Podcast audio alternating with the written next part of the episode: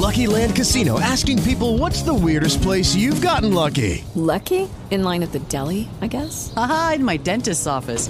More than once, actually. Do I have to say? Yes, you do. In the car before my kids' PTA meeting. Really? Yes. Excuse me, what's the weirdest place you've gotten lucky? I never win and tell. Well, there you have it. You can get lucky anywhere playing at LuckyLandSlots.com. Play for free right now. Are you feeling lucky? No purchase necessary. Void where prohibited by law. 18 plus. Terms and conditions apply. See website for details. Hello, it's Adam, the host of the UK True Crime Podcast. Today, I want to tell you about a new true crime show from Audio Boom Studios. It's called Killers, Cults and Queens. The show is hosted by spooky expert Nikki Druce and RuPaul's Drag Race alumni Cheryl Hole. Cheryl and Nikki are on a whistle stop tour of the weirdest corners of the universe.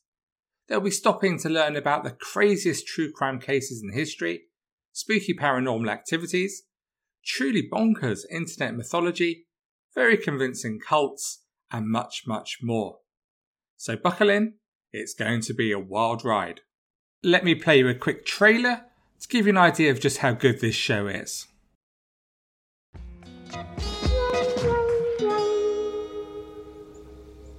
It's a warm early afternoon in August 2003 in the sleepy city of Erie, Pennsylvania.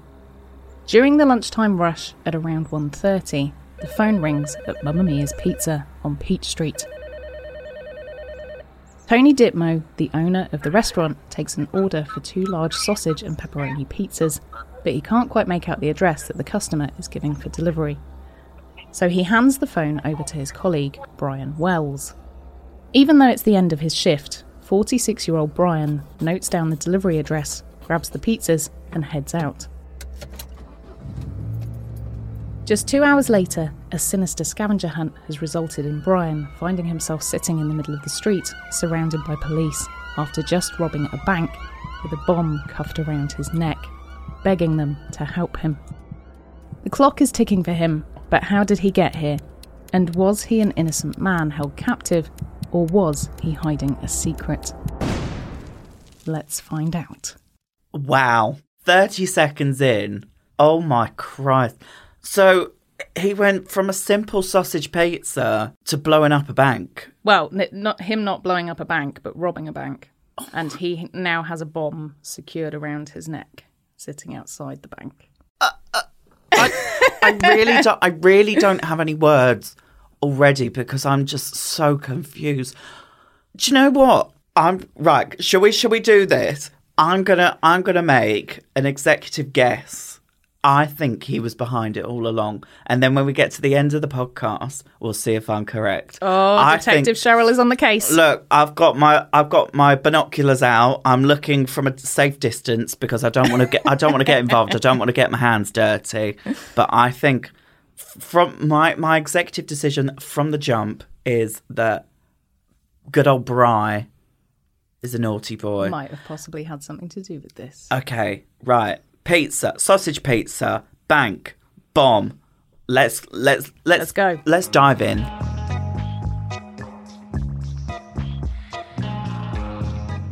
Brian Wells was born on November the 15th, 1956, in Warren, Pennsylvania. He was raised in the Erie area of the state along with his six siblings.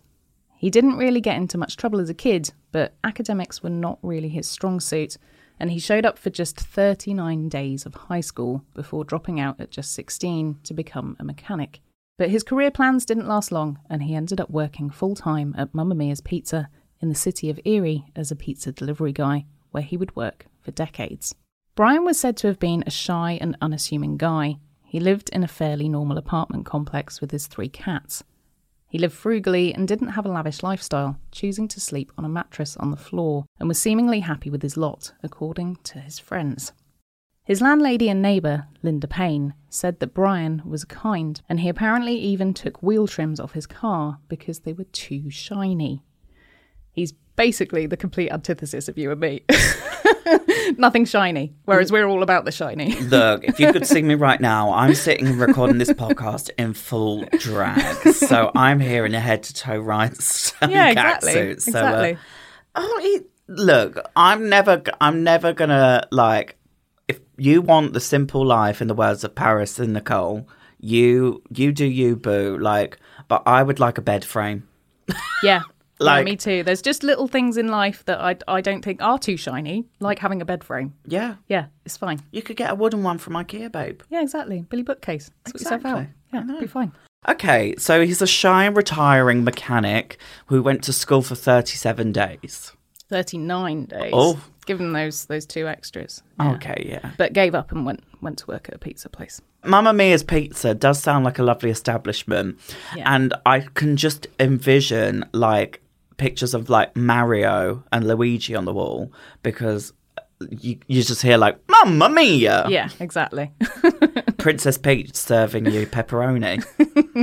On Sundays, he would invite his widowed mum over for dinner and a movie, but other than that, he was happy to be alone, telling his landlady that he would rather go homeless than move back in with his mum after he got into a car accident which wrecked his vehicle and he had nothing to deliver pizzas in anymore. Brian was so unassuming and trustworthy, in fact, that his landlady Linda actually helped him buy a used car to get him back on his feet so he could start delivering pizzas again, and he eventually paid it back in full. He also only ever called into work late because one of his beloved cats had died.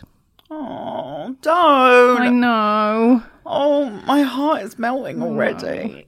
But basically, he was generally a model employee. The only thing maybe a little bit out of the ordinary about Brian was that he was fond of hiring sex workers.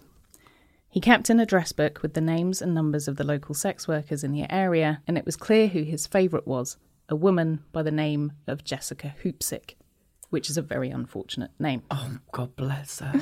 I hope she's got a good doctor. Mm, yeah, I'm gonna need it.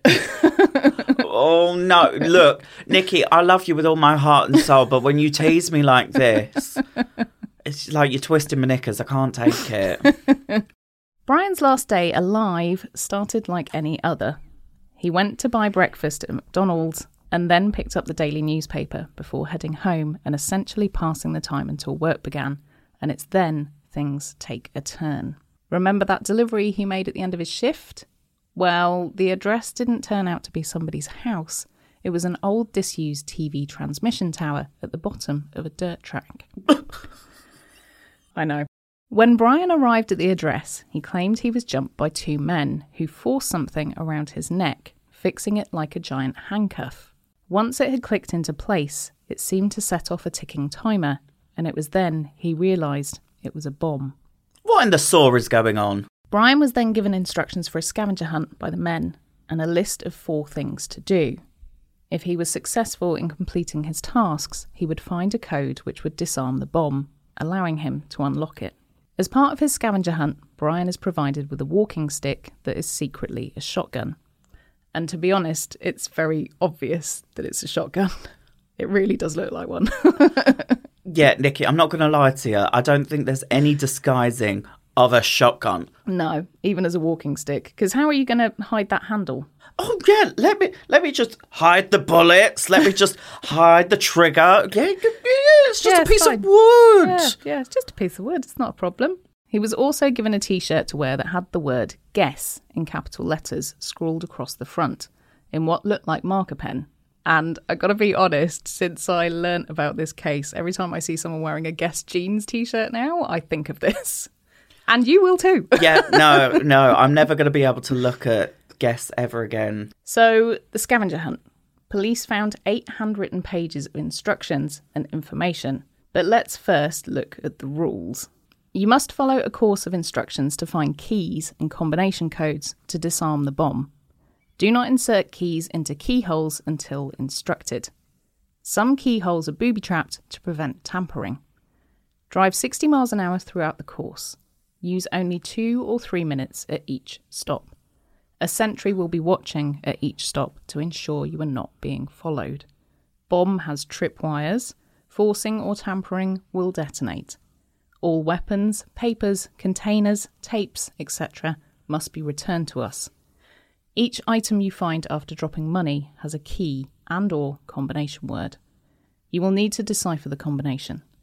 This will disarm some tripwires before you unlock. This procedure is to make sure you leave no materials behind.